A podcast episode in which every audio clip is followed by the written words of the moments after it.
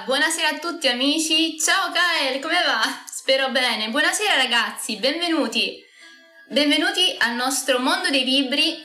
Io sono Intial o Ale se preferite, come al solito siamo belli pimpanti perché oggi è serata bella massiccia. E oggi si parla di un autore che a me piace perché alcuni suoi libri sono stati la mia infanzia, ve lo dico palese. Eh, io ci sono cresciuta con Jules Verne e vi dico anche perché oggi ho deciso di portare lui, perché ho ritrovato, avete presente nelle cantine o negli sgabuzzini quando cercate roba? Eh, io ho ritrovato il mio vecchio libro eh, di... no, è imbarazzante perché l'ho distrutto 20.000 leghe sotto i mari, se avete presente, se non avete presente se ne parlerà, tranquilli. E quindi mi sono ritornate le memorie di me che mettevo, alcune pagine sono colorate con i pastelli, vi faccio capire. E quindi ho detto, boh, penso che ai ragazzi possa piacere, eh, spero di aver fatto la scelta giusta. E quindi sarà questo l'argomento sperando ovviamente di non, di non annoiarvi troppo. Ora mi sto anche prendendo dall'emozione perché veramente è uno dei miei autori che mi ha cresciuta insieme a Salgari, cioè proprio il periodo in cui eh, immaginavi anche con la fantasia mondi lontani e Jules Verne te lo permette in maniera assurda. Allora, come potete vedere anche l'immagine che ho scelto per presentarvelo è abbastanza autoesplicativa, cioè ci sono eh, diciamo mostri marini, Nautilus, eh, ci sono astronavi, pianeti, eh, aerei, c'è un po' di tutto in questa immagine qui davanti a noi. Però chi è Jules Verne? Sappiamo che eh, di lui abbiamo una biografia ricca, anche se in alcune cose un po' fallace, e oh, scusate, mi sto ammazzando. Ho tirato un paio di boccate di sigaretta e mi sto ammazzando. Non fumate perché poi vi riducete come la sottoscritta. Allora, Jules Verne sappiamo che è eh, nato da una famiglia comunque benestante, molto benestante. Il padre Pierre era praticamente un notaio, ma veniva da una famiglia di avvocati, classico di tutti gli autori comunque. E sappiamo che la mamma invece era eh, Sophie, e derivava da una famiglia comunque di personaggi che erano comunque nell'ambito militare, quindi erano abbastanza ricchetti. E Jules Verne nasce nel 1828 a Nantes, quindi in un quartiere di Nantes benestante, lui vive. Eh, nelle sue biografie di solito si dice che sin da piccolo aveva un'indole eh, che amava il viaggio, amava curiosare l'avventura e eh, molti eh, dicono anche che lui si sia imbarcato a 11 anni, voleva imbarcarsi come mozzo eh, su un mercantile diretto verso l'India, se non che il padre lo acchiappò bene in tempo, se no non avremmo avuto i suoi libri e lo fece tornare a casa. Dove vai? Sei, sei ancora un bambino, dove t'avvii? Fatto sta che oltre a questa fonte mh, mm, che ci raccontano un po' Eh, che può essere un po' incerta, sappiamo di lui che comunque visse a Nantes per tutta la sua infanzia e anche il periodo delle scuole e vide eh, situazioni mh, mm, tutto sommato belle in famiglia, possiamo definirle così, ma brutte per quanto riguarda eh, il porto di, perché comunque Nantes dà sul mare ed era Uh, uno scalo uh, che purtroppo facevano gli schiavisti, uh, stiamo parlando di un periodo 1800-1700 in cui ancora vi era la tratta degli schiavi verso le Americhe, delle popolazioni africane.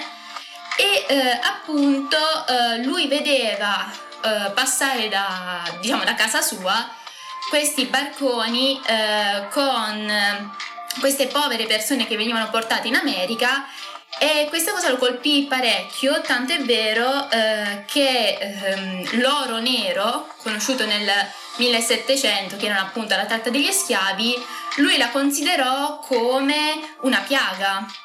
E eh, lo si vede anche in uno dei suoi primissimi libri, il diciamo il giovane capitano, che è il capitano di quindicenne, in cui eh, appunto definisce eh, la tratta degli schiavi eh, come se fosse eh, la peggiore delle cose.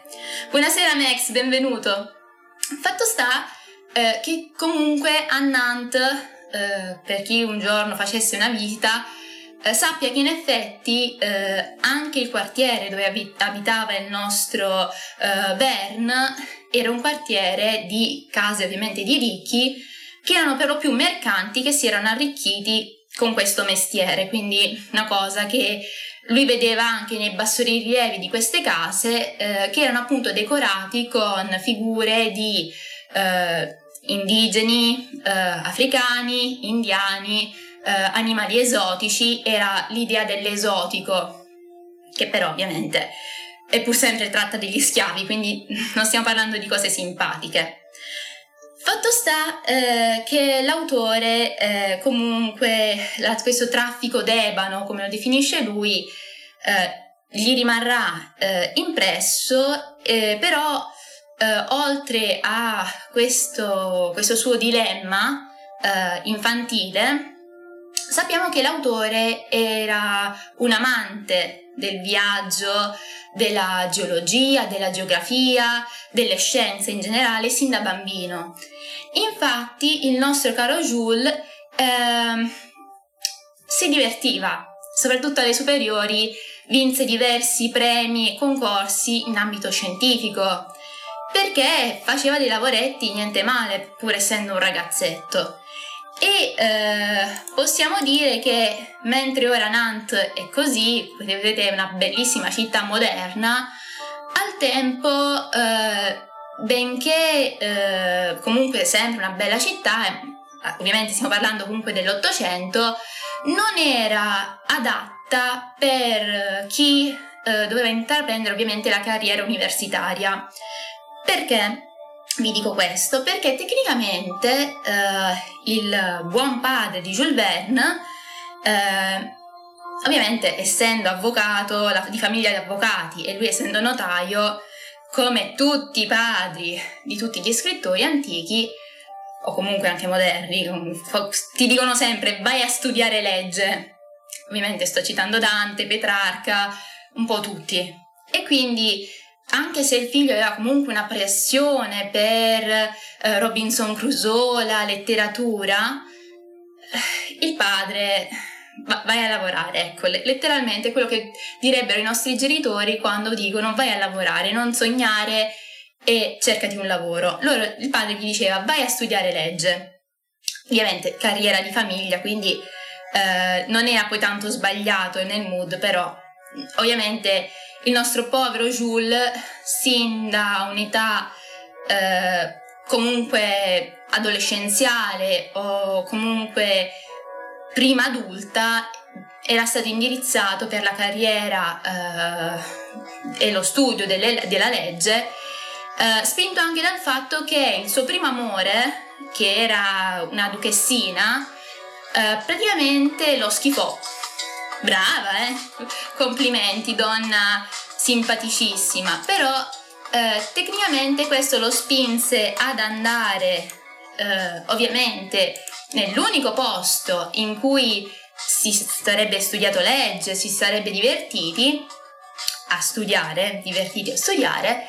Ovviamente non, sto, non voglio mh, mm, spingere nessuno a non studiare, ovviamente sto facendo a mo' di battute, eh, premetto questa cosa.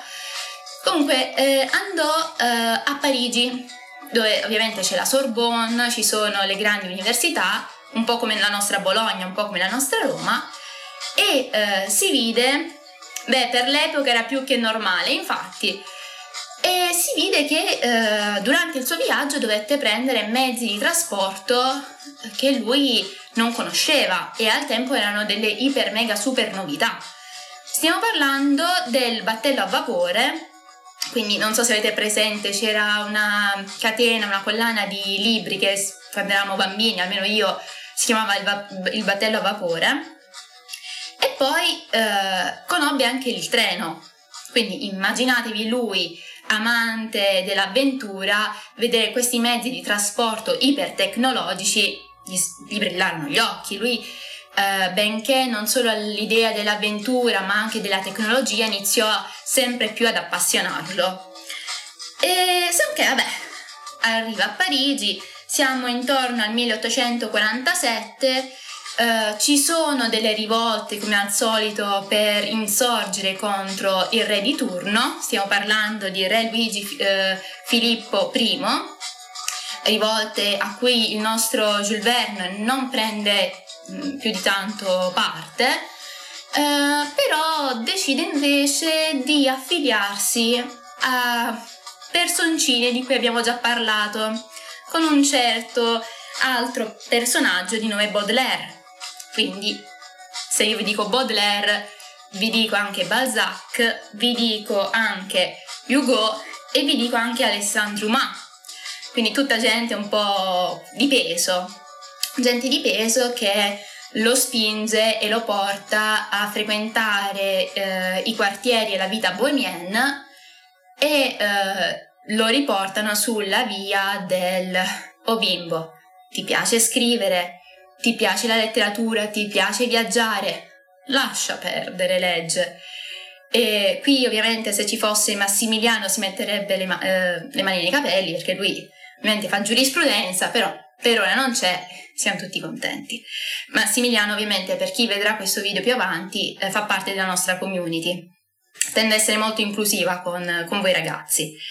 Fatto sta eh, che eh, in questo periodo il nostro Jules incontra anche un altro personaggio, un personaggio che lascia il segno, letteralmente. Stiamo parlando di Nadal, Nadar, pardon. Nadar è eh, il primo, eh, diciamo, studioso eh, francese che eh, decide di sana pianta eh, di eh, vedere dall'alto la città di Parigi, di fare uno studio dall'alto, di sorvolare Pari- Parigi con questa mongolfiera e i due diventano amici. Diventano amici perché ovviamente, ve l'ho già detto, Verne è sempre stato eh, un personaggio che amava profondamente la, le scienze e il modo di vedere eh, il sapere a 360 gradi. Quindi eh, abbiamo eh, questa amicizia che per noi archeologi sapete che comunque faccio archeologia, è eh, estremamente importante eh, perché è il padre, comunque Nadar, dell'archeologia intesa come fotografia aerea e riconoscimento anche delle tracce archeologiche. Ve l'ho voluto mettere a paragone perché dagli studi eh, di Nadar, dalle prime foto, dai primi scatti, eh, vediamo una visione dall'alto del mondo e quindi possiamo riconoscere, me ne ho parlato quando si è mm, un pochino sviluppato l'argomento di archeologia, eh, diciamo metodologia della ricerca archeologica, archeologia aerea, potete vedere qui a fianco appunto queste tracce che poi noi archeologi andiamo a scavare. È uno dei fondamenti su cui noi archeologi ci basiamo ed è fantastico, quindi dobbiamo ringraziare questo personaggio, almeno noi del mestiere. Eh, fatto sta eh, che ovviamente lui va avanti, eh, incontra nuove persone, fa nuove conoscenze, è un essere umano qualsiasi, quindi è normale che le faccia, ed è anche in questo periodo eh, che lui successivamente incontrerà quella che diventerà poi sua moglie. Dovete sapere che eh, ovviamente facendo la vita da eh, bohemienne, come è successo anche a tutti coloro che hanno intrapreso questa vita, da Balzac a Baudelaire, a un certo punto si trova con l'acqua alla gola. eh, si trova con l'acqua alla gola perché tecnicamente eh, non ha più risorse ed è comunque mh, mm, in una fase in cui è ancora intorno ai 20 anni, 24, 25. E chi lo può sostenere? Decide, incontra una giovane vedova, decide di sposarla eh, sperando ovviamente anche nella, ehm, diciamo nell'eredità lasciata a questa donna e ai suoi figli. Ehm, la ragazza si chiama uh, Honoris, eh, se non che questo mood purtroppo lascia il tempo che trova perché eh, benché eh, i due tutto sommato eh, riescono in qualche modo a sopravvivere in ambito economico, eh, però il nostro Vern si sente eh, stretto, chiuso nella monotonia, non riesce più a vivere secondo i suoi regimi, eh, non riesce più ad avere la libertà che desiderava e decide appunto che l'unico modo per salvarsi da questa situazione è eh, prendere e eh, viaggiare. Decide di viaggiare, eh, visita la Scozia, la Norvegia, la Svezia, la Danimarca, quindi tutte le zone dell'Europa del Nord e da qui eh, inizia anche a immaginarsi paesaggi, immaginarsi vicende che gli saranno molto utili poi ovviamente in futuro. Quindi il viaggio, come dico sempre io, è fonte di ispirazione. Fatto sta che eh, alla fine nel 1857 riesce a, ad avere una situazione tutto sommato tranquilla, ha un figlio che però non gli dà grandi soddisfazioni perché tecnicamente è uno sciupa femmine, però riesce in qualche modo ad equilibrare un po' la sua vita familiare e nel 1862 riesce anche a incontrare un editore, eh, quindi un personaggio eh, che lo porta a, ad avere la sua prima pubblicazione che è appunto eh, Ez, Ez, Eztel, Estel, non lo so, non so dire il, il, nome di questo tizio, comunque un editore che gli permette ehm, di eh, avere il suo primo incarico, che è questo libro noto come eh, 5 settimane in un, eh, in un, ehm, in un pallone, scusate, mi veniva un, pallonci, un palloncino, e comunque 5 settimane in un pallone, eh, inteso come pallone aerostatico, rifacendosi ovviamente ai racconti eh, del suo amico Nadar, eh, ha un successo immenso, di quelli veramente fantastici, e eh, Jules Verne inizia ad avere incarichi, incarichi su incarichi. E se non che eh, il suo secondo volume, il suo secondo manoscritto, eh, l'editore non glielo pubblica. Perché gli dice, vi dico anche il titolo, Parigi eh, nel XX secolo. E l'editore mh, mm, riferisce, guarda eh, mio caro Verne, c'è un problema. Questo eh, libro, questo manoscritto è estremamente cupo, depresso, senza speranze, come mai? Cioè, ritorna a fare avventure che comunque danno speranza, danno gioia, perché una cosa del genere non potrà avere successo. Ed è da qui che ho messo ovviamente anche ehm, il titolo un po' ironico che ho messo appunto nel titolo, Le predizioni di Jules Verne, perché cosa succede nel XX secolo a Parigi, ragazzi? Vediamo se qualcuno mi sa rispondere. Cosa è successo nel, nel secolo scorso? Che, che cosa, quali fenomeni sono accaduti? Che hanno sconvolto, tra le altre cose, non solo Parigi ma l'intera Europa? Comunque, aspettando che voi mi rispondiate, eh, comunque immaginatevi eh, lui che il nostro Jules Verne abbozza, dice vabbè, ok, però eh, d'altro canto gli viene proposto, senti, eh, c'è tutto praticamente, io dico soltanto, cioè ti basta soltanto dire le guerre mondiali, cioè il, la visione dell'autore, noi stiamo parlando del 1800 ancora, nessuno si sarebbe mai aspettato eh, quello che ovviamente le guerre mondiali hanno portato e già Jules Verne aveva creato in Parigi del XX secolo un'ambientazione che era tragica, quindi per questo volevo dire, cioè è successo di tutto, letteralmente, ma Parigi ne ha avute ricotte di, di tutto un po', anche che lo zio dai baffetti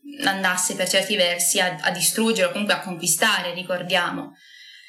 Ehm, comunque, gli, comunque l'editore eh, Edstel, ah, aspettate, Estel, no, l'ho detto giusto, l'ho detto giusto, va bene, Estel, ehm, gli propone un affare, che per lui ovviamente era un affare, per Jules da una parte sì, eh, dall'altra un po' meno quando se ne rese conto, gli propose eh, di scrivere per lui uh, due manoscritti all'anno con un compenso annuo di 20.000 franchi, che è tantissimo, eh?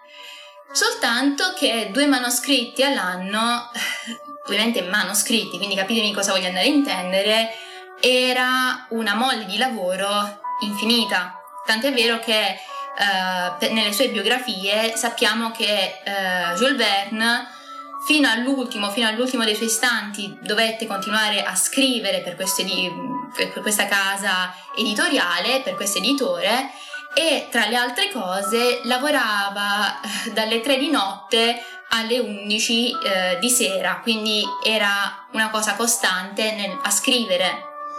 E giustamente ricordiamo che questo era tutto in un ambiente parigino, quindi caos, gente che urlava, confusione per lui iperstressante. Quindi cosa decisero? Uh, Jules Verne, sua moglie, i suoi figli decisero di trasferirsi e uh, si trasferirono. Uh, vediamo che arrivano ad Amiens, penso si dica così, non sono francese, comunque arrivano in questa cittadina di cui abbiamo qua appunto la casa, almeno la parte esterna della casa di Jules Verne, eh, ora divenuta appunto un museo e eh, da lì eh, Jules Verne lavora incessantemente fino alla sua morte che è, avviene nel 1905. Quindi immaginatevi proprio tartassato fino all'ultimo. Fatto sta eh, che eh, comunque lui riesce a trovare pace nei suoi lavori e vedete questa è la parte interna, ho voluto farvi vedere anche l'interno eh, quindi proprio una casa all'antica 800 style. E diciamo che in questo periodo eh, Jules Verne scrive parecchie, parecchie opere e si fa amare dagli abitanti di Amiens, eh, diventando eh, diciamo consigliere comunale eh, della cittadina in ambito educativo, eh, ludico e eh, anche culturale, in ambito museale. Eh, sta di fatto che ovviamente, eh, dato che lui comunque era anche un amante del circo, fa costruire a un discendente di un certo Eiffel, non so se avete presente il costruttore della torre, fece costruire anche eh, un piccolo circo per ovviamente allestire spettacoli e ehm, diciamo al circo dedica anche uno dei suoi libri, un libro noto come Caesar Club. Cas, uh, cas, ah, non so dire, Caesar, Cesar, Cas, Cascabel, Cascabel, eh, perdonatemi. Comunque, Caesar Cascabel, ok? Un, io, se mi vedete ogni tanto buttare giù l'occhio è perché uh, ho studiato, ho ristudiato, ma i nomi in francese non mi, non mi vengono, sono come gli inglesi.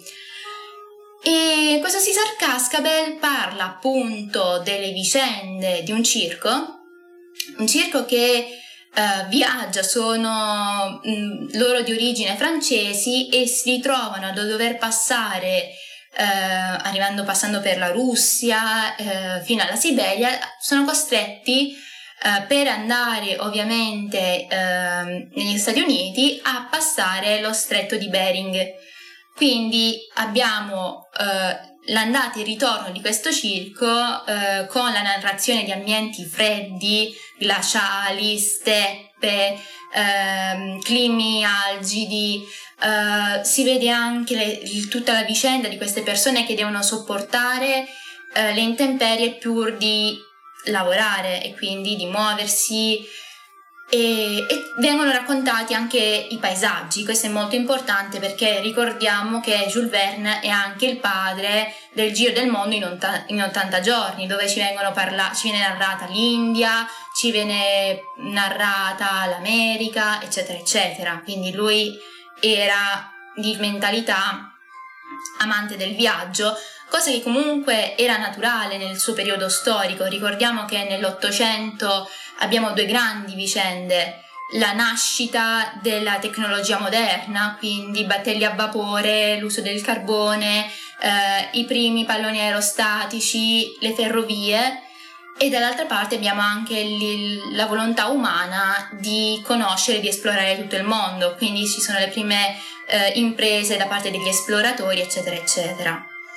Fatto sta, eh, appunto, lui eh, scrive questo volume e successivamente si dedica a quelle che saranno poi raccolte in un mega volume che sono i viaggi straordinari, che sono appunto una collana di libri, tra cui 20.000 leghe sotto i mari, il giro del mondo in 80 giorni, l'isola misteriosa via- e il viaggio al centro della Terra. Ce ne sono ovviamente molti altri, ma noi ricordiamo questi qui perché appunto sono i classici che eh, penso ognuno di voi almeno una volta nella vita eh, abbia letto o conosca. Per quanto riguarda anche 20.000 leghe sotto i mari, eh, e, ma come anche tutti gli altri, vediamo anche la mentalità scientifica del nostro Jules Verne che eh, preannuncia, prima ancora del termine ultimo, eh, situazioni e creazioni che si verranno a trovare molto più avanti. Abbiamo per esempio il Nautilus, no?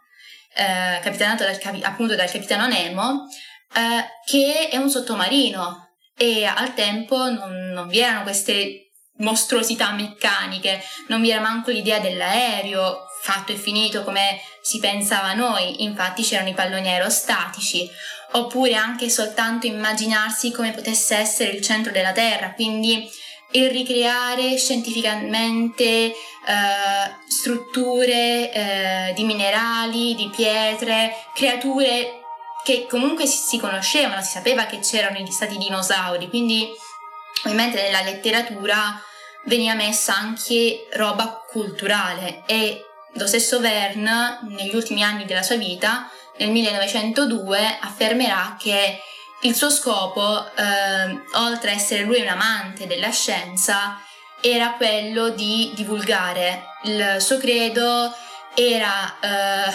quello di dimostrare ai giovani, di insegnare ai giovani tramite i suoi libri che erano letture gio- per i giovani tendenzialmente, ma eh, con sempre una vena che insegnasse. E questo lo vediamo anche per quanto riguarda il giro del mondo in 80 giorni, vediamo come tecnicamente eh, vengono, ci vengono mostrate varie culture, le religioni, le sette dei vari pianeti, dei vari pianeti, delle varie nazioni. Non ho sbagliato però a dire pianeti, perché lui scrive anche di quello che succederà poi con l'allunaggio, quindi lui parla anche di viaggi eh, verso la Luna, verso i pianeti, verso le stelle, verso la conoscenza fuori dalla Terra. Quindi nella mia gaff, in effetti, vi ho detto anche una cosa giusta.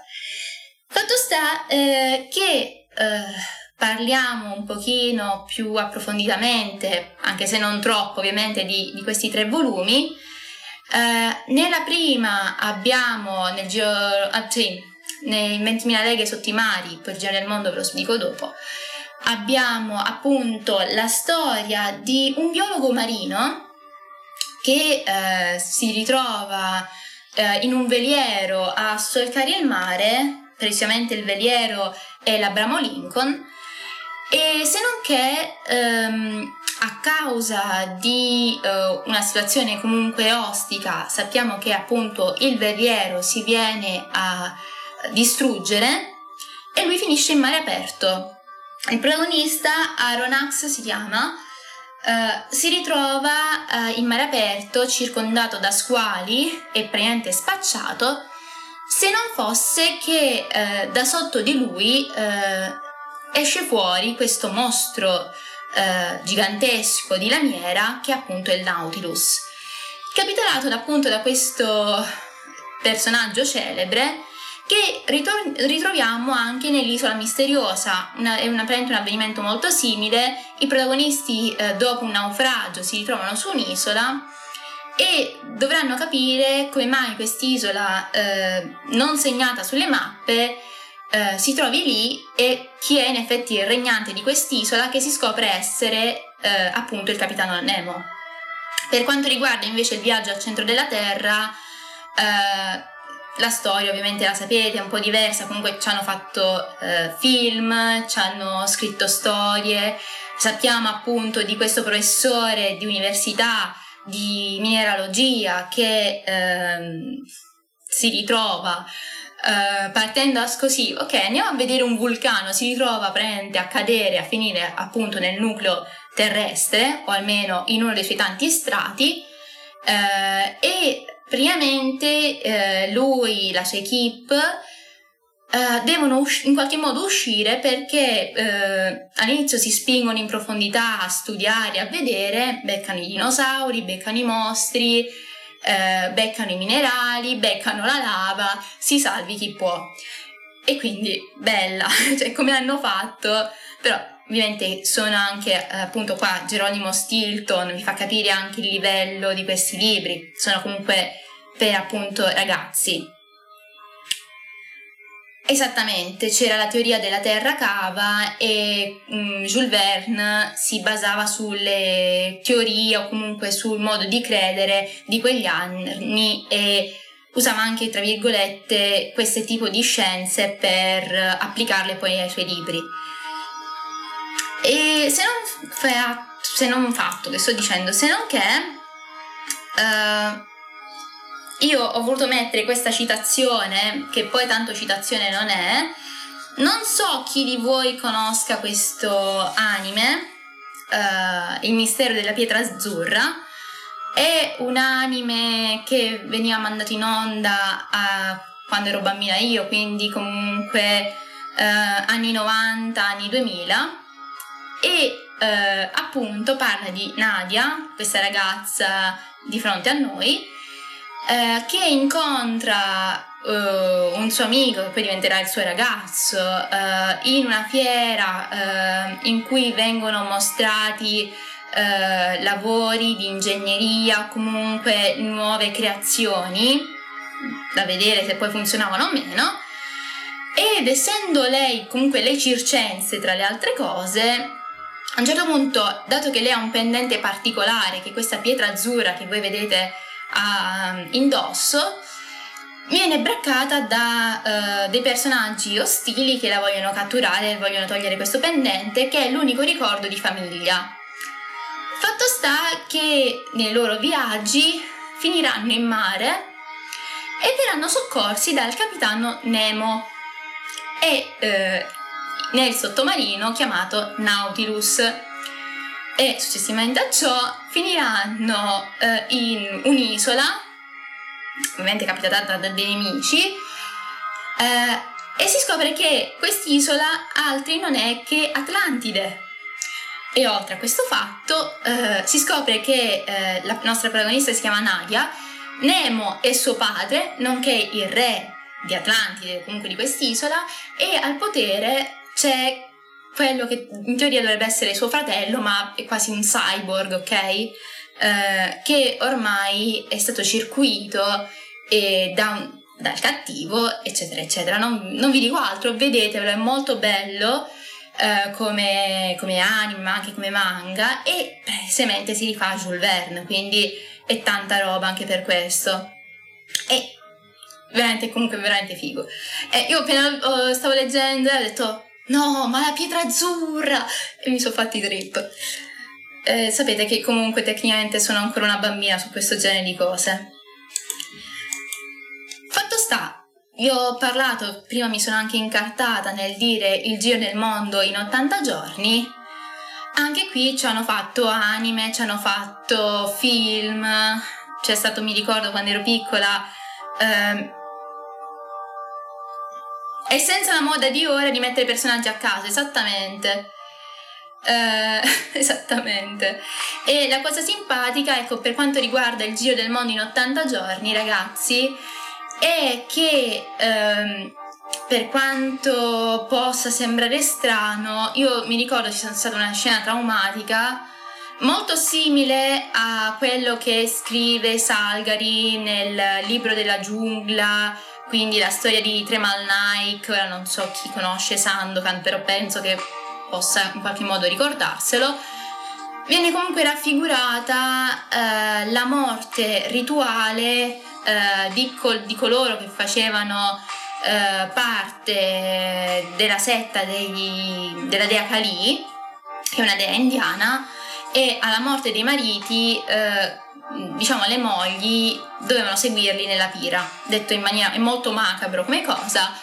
Uh, ovviamente non sto a dire i dettagli perché magari a qualcuno può uh, cascare pesante come argomento, pienamente d'accordo perché è pesante, però eh, nel Giro del Mondo in 80 giorni vediamo anche l'individuo bianco, diciamo così, che cerca di intervenire a salvare la donna e eh, si trova fermato perché viene detto no, guarda, ehm, capiamo il tuo modo di vedere, eh, però tecnicamente lei è già morta per i suoi cari, cioè è più decoroso per lei sacrificarsi. Si vede che lei è imbevuta di sostanze, alcol, per non fare ovviamente sentirle nulla, però è più giusto eh, questa morte eh, rispetto che rimanere chiusa in casa e morire lì perché il, per il resto del villaggio eh, sei una creatura che non dovrebbe essere via, quindi sei morta. E mm, sei rasata, cioè c'è tutto un rituale su questo, su questo fatto. E mm, c'è in questa cosa che a me quando ero piccola mi toccò parecchio, ovviamente non è l'unica cosa, era comunque morta, sì esattamente, eh, per loro, per i, i Tug, eh, c'è una ritualità particolare ragazzi, la dea Kali è la dea dell'amore e della morte, quindi nella religione induista è anche una dea un po' vista male, giustamente. Quindi infatti c'è proprio una setta e ehm, questa cosa per un occidentale può dar fastidio, può in qualche modo uh, scioccare, però bisogna vedere anche le motivazioni. Ovviamente uh, non voglio dire che uh, io accetterei una cosa del genere, assolutamente no, però è uno scontro di culture, è uno scontro di culture e ci sono delle motivazioni, ci sono sempre delle motivazioni, è, è brutto, è un argomento un po' difficile da trattare qui, però volevo farvi capire di che cosa eh, parlava eh, il Giro del Mondo in 80 giorni, non c'è soltanto questo, ci sono anche fenomeni di feste, di gioia, cioè io ho preso l'argomento più macabro perché sono io, mi conoscete, no? Ehm, fatto sta che appunto ehm, oltre ciò a un certo punto, come esseri vivente, il nostro Verne muore. Sappiamo che eh, nel 1905 Jules Verne muore, eh, gli viene fatta la tomba ad Amiens, questa tomba che di recente è stata anche ristrutturata, restaura, restaurata, eh, precedente nel 2014, per volere ovviamente del Ministero della Cultura francese, E eh, posso dirvi che tecnicamente il personaggio, oltre a essere pa- uno dei due padri, insieme a uh, Wallace, Wall, Walls, mi pare Walls, Walls, una cosa del genere. Comunque, essere uno dei due padri uh, della, del genere appunto fantascientifico, scientifico, è anche uno dei due, uh, dei tre personaggi che io definisco eh, persone che sono nate troppo presto per la loro mente. Perché dico questo? Uh, io ho voluto paragonare per certi versi la figura di Verne che già si immaginava cellulari, bombe atomiche, uh, bombe batteriologiche, guerre, uh, sottomarini, eh, navi, eh, navicelle che arrivavano nello spazio, quindi l'Apollo eh, 14 mi pare, la spedizione dell'allunaggio, lui se l'ha già immaginata. L'ho voluto mettere a paragone con uno dei nostri grandi, ok? Che è Tesla. Tesla è il padre, anche se non ha il nome, perché c'è Edison che si è preso i meriti, eh, dell'idea comunque dell'elettricità, dell'idea dei computer, dell'idea di mettere in contatto le persone anche in lunghe distanze e se noi andiamo a rivedere i vari progetti radio esattamente, cioè Tesla ne ha fatte tantissime di cose e la terza persona di questo periodo storico che associa a loro è la uh, figlia di Lord Byron, Ada Lovelace, eh, che è riconosciuta a tutti gli effetti eh, essere una delle più grandi scienziate eh, ante litteram, nel senso che in casa sua lei faceva esperimenti di fisica, di chimica, eh, partecipò a grandi convention di, dell'ora e, e, anche lei ha portato avanti molto la, la conoscenza.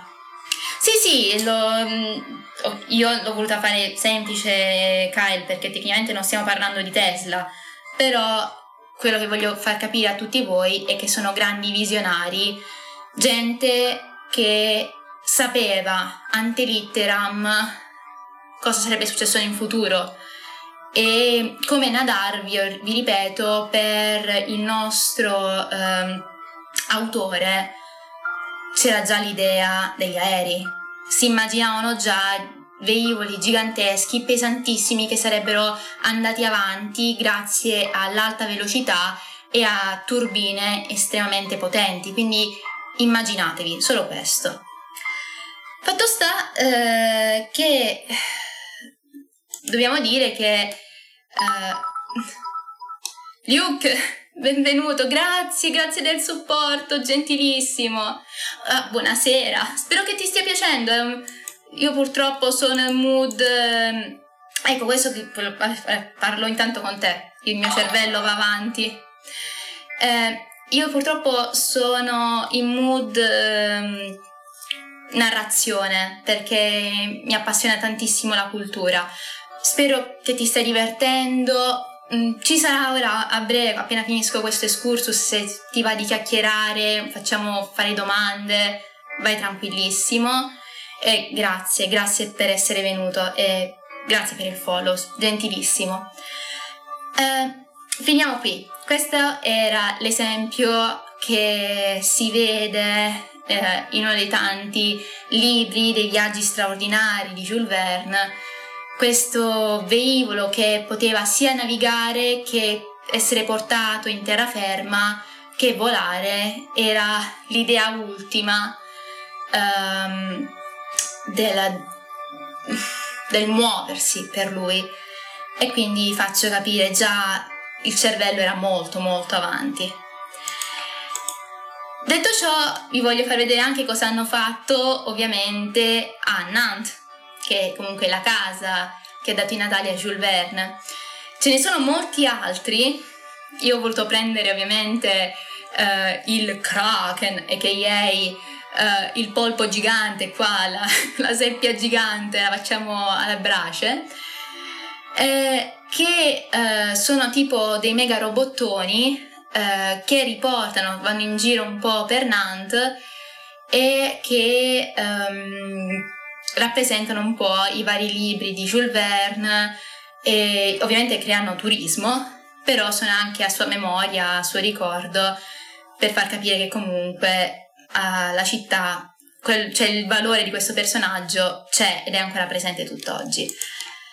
Come è ancora presente la casa nativa uh, di Jules Verne, divenuta un bel musetto, all'interno ci sono tutti i suoi lavori, uh, le, si racconta un po' la sua storia, fatto bene, museo fatto bene. E da notare che comunque una bella villetta e al tempo era, ci stava, ci stava tanto. Quindi questo. In conclusione possiamo dire che la, l'essere avventuriero di questo, di questo personaggio di cultura, di storia, lo porta anche a essere un amante della scienza. La scienza e l'avventura vanno a braccetto, come anche, le, anche l'archeologia, ricordiamo Indiana Jones.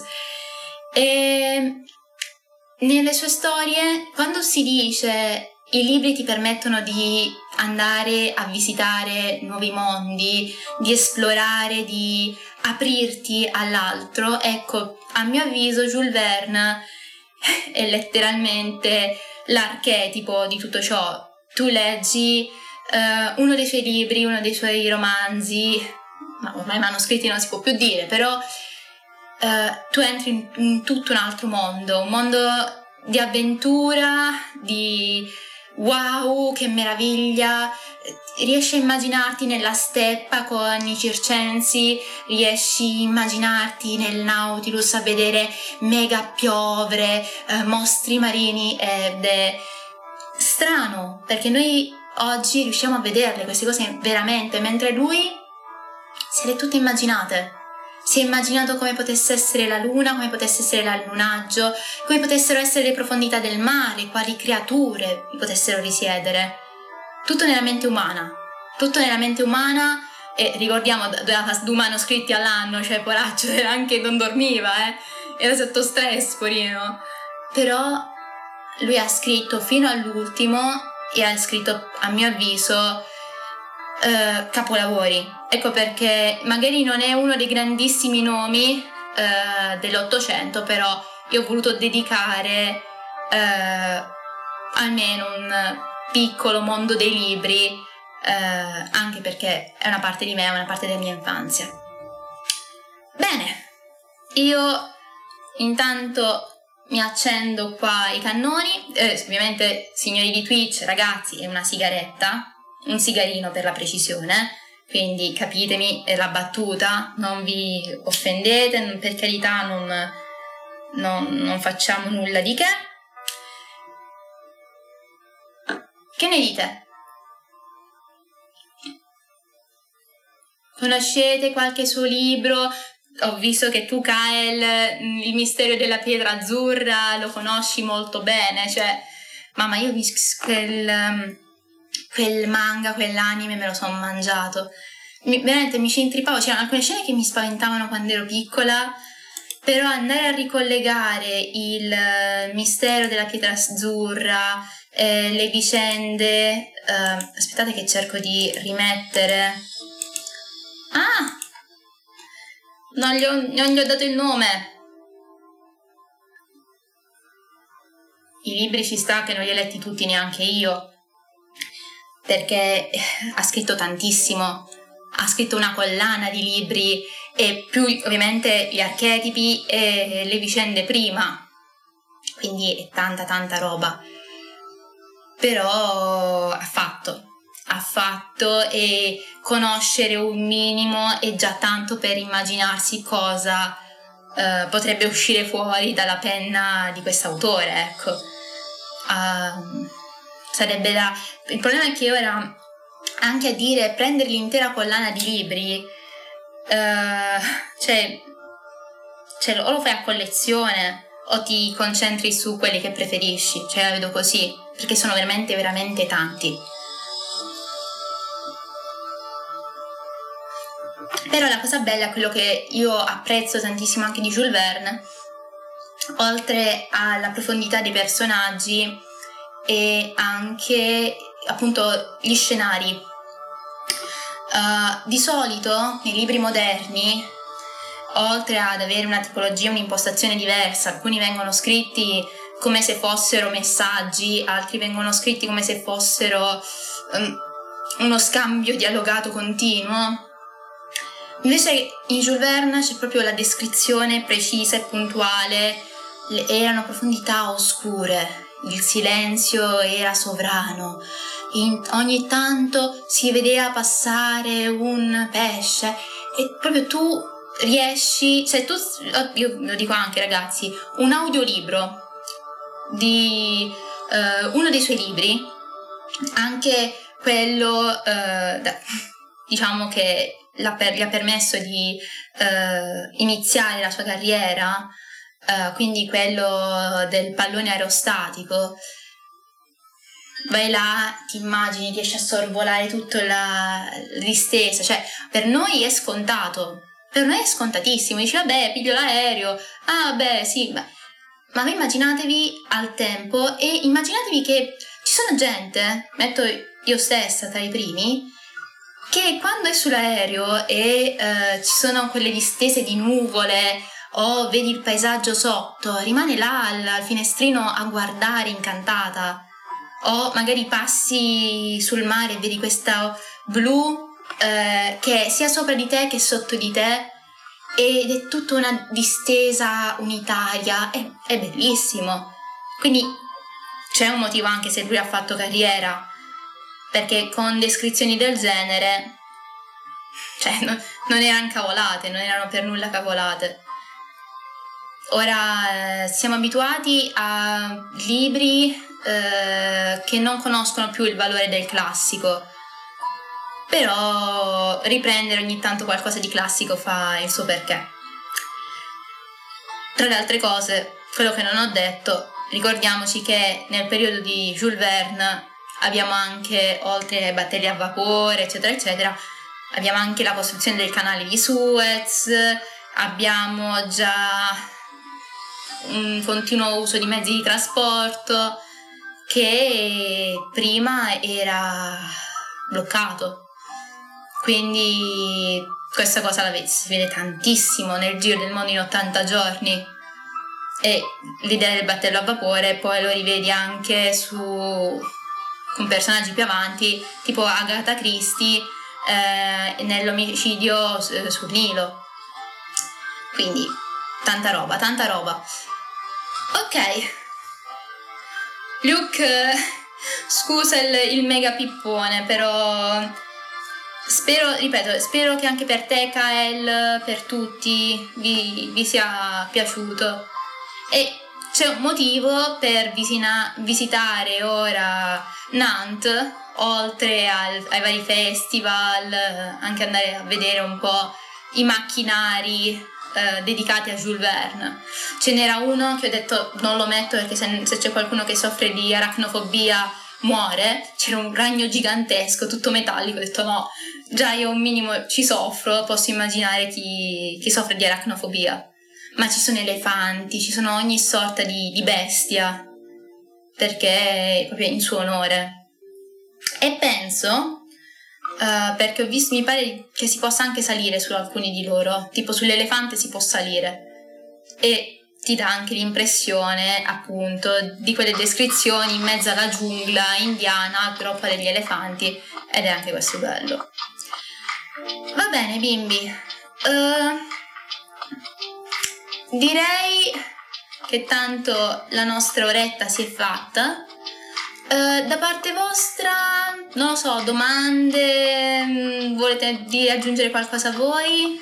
Sapete che siamo qui anche per questo mood di dialogo, per chi vuole ovviamente.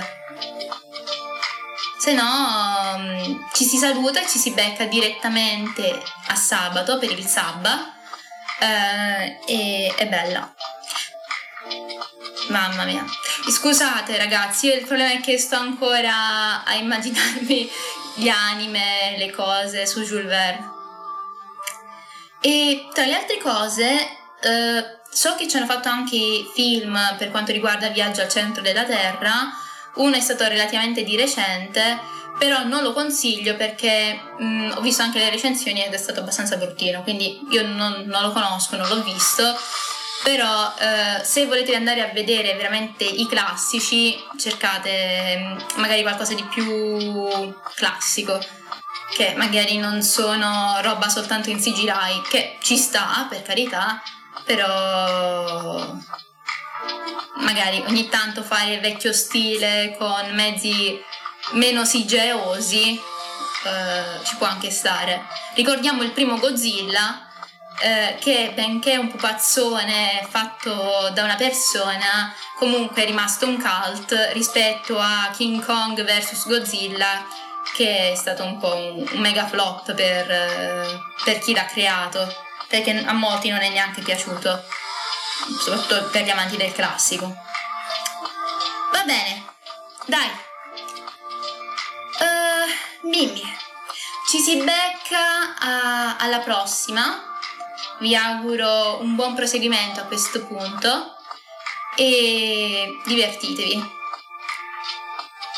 Eh, sono fatti meglio quelli in stop motion. Eh, vabbè, ma anche Nightmare Before Christmas è in stop motion, eccetera, eccetera. Dai, vi auguro un buon proseguimento di serata. Grazie per essere passati, per essere stati qui ad ascoltarmi. Eh, ci si becca alla prossima. Sempre in gamba. Ciao ciao!